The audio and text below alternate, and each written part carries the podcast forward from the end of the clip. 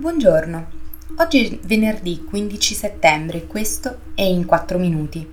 il podcast di The Vision sulle notizie dall'estero delle ultime 24 ore.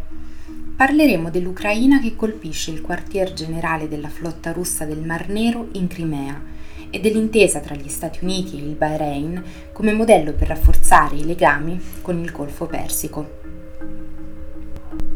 Secondo i funzionari di entrambi i paesi, un attacco ucraino contro il quartier generale della flotta russa del Mar Nero in Crimea ha danneggiato due navi e innescato un vasto incendio in un cantiere navale che svolge un ruolo critico nello sforzo bellico di Mosca.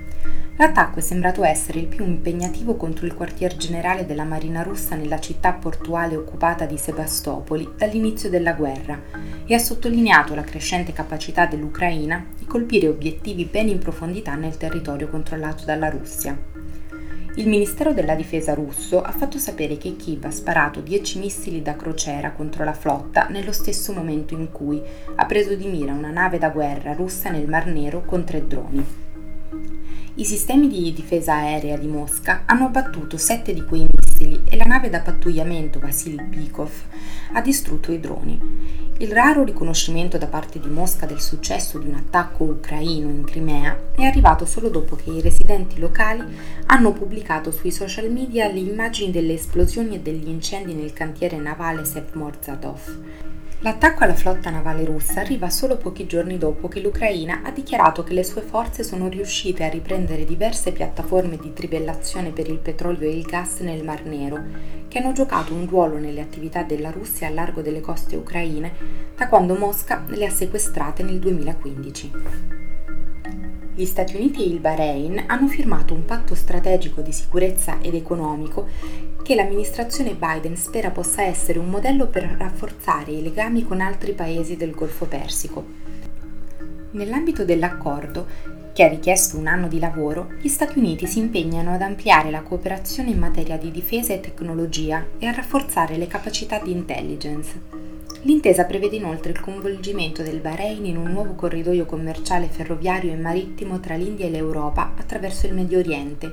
annunciato durante la visita del presidente Biden la scorsa settimana al vertice del G20 a Nuova Delhi.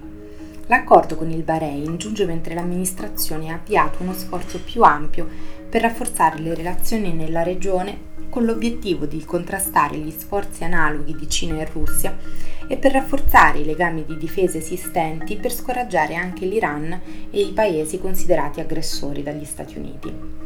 Questi obiettivi di lunga data sono in gran parte sfuggiti ai predecessori di Biden, poiché le relazioni con il paese più grande e dominante della regione, l'Arabia Saudita, non sono mai state semplici. Nell'ultimo anno, attraverso visite di alto livello a Riyadh, l'amministrazione ha lavorato per convincere i sauditi ad aderire agli accordi di Abramo, quegli accordi di pace arabo-israeliani raggiunti dall'amministrazione Trump. Il Bahrain, una piccola isola a largo della costa saudita nel Golfo Persico, è stato uno dei tre primi firmatari arabi degli accordi, stabilendo relazioni diplomatiche con Israele nel 2020 insieme agli Emirati Arabi Uniti. Questo è tutto da The Vision, a domani!